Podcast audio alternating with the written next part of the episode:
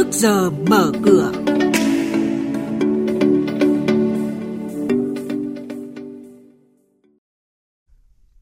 Thưa quý vị, thưa các bạn, chuyên mục trước giờ mở cửa sáng nay chúng tôi sẽ có những thông tin chính như là Bộ Tài chính chấn chỉnh các doanh nghiệp thẩm định giá, dự báo 10 ngành bị ảnh hưởng tiêu cực do dịch cúm gây viêm phổi cấp. Năm 2020 thì thị trường chứng khoán Việt Nam sẽ tiệm cận hơn với các chuẩn mực quốc tế và ngay sau đây sẽ là thông tin chi tiết.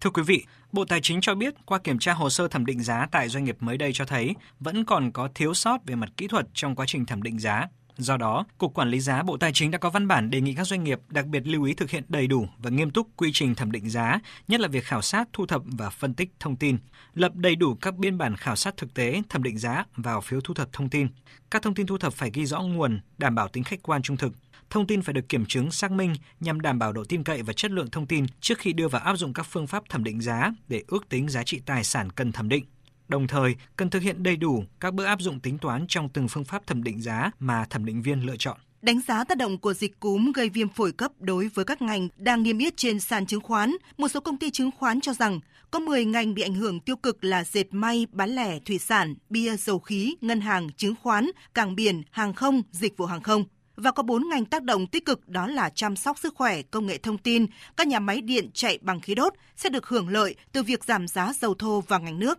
Tuy nhiên, không có thay đổi nhiều về các yếu tố cơ bản của ngành dược Việt Nam liên quan đến dịch cúm, nên nhà đầu tư cũng nên không quá lo lắng vì ngành này. Phiên giao dịch ngày hôm qua khép lại với sắc đỏ hiện diện trên cả ba chỉ số. Theo đó, VN Index đóng cửa giảm 8,48 điểm xuống mức là 928,14 điểm. Chỉ số HNX Index giảm 1,03% xuống mức là 101,31 điểm và sàn giao dịch Upcom Index giảm 1,37% xuống mức là 54,38 điểm.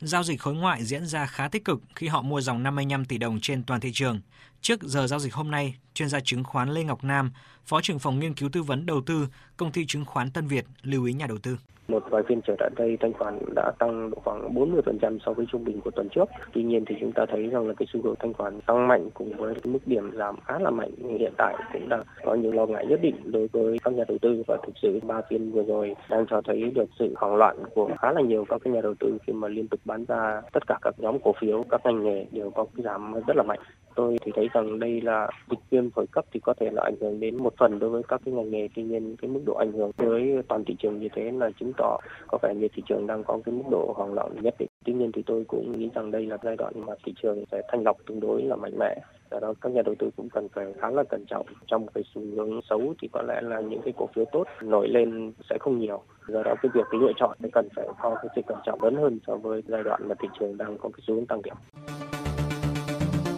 vị và các bạn đang nghe chuyên mục Trước giờ mở cửa, phát sóng trên kênh Thời sự VV1 từ thứ 2 đến thứ 6 hàng tuần.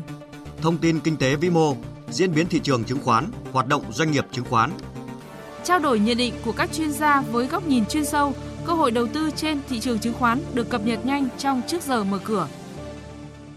Tuần này trong tâm điểm chú ý đến dịch bệnh corona, nhà đầu tư cũng đừng quên những doanh nghiệp công bố trước danh sách cổ đông nhận cổ tức bằng tiền, bằng cổ phiếu và cổ phiếu thưởng.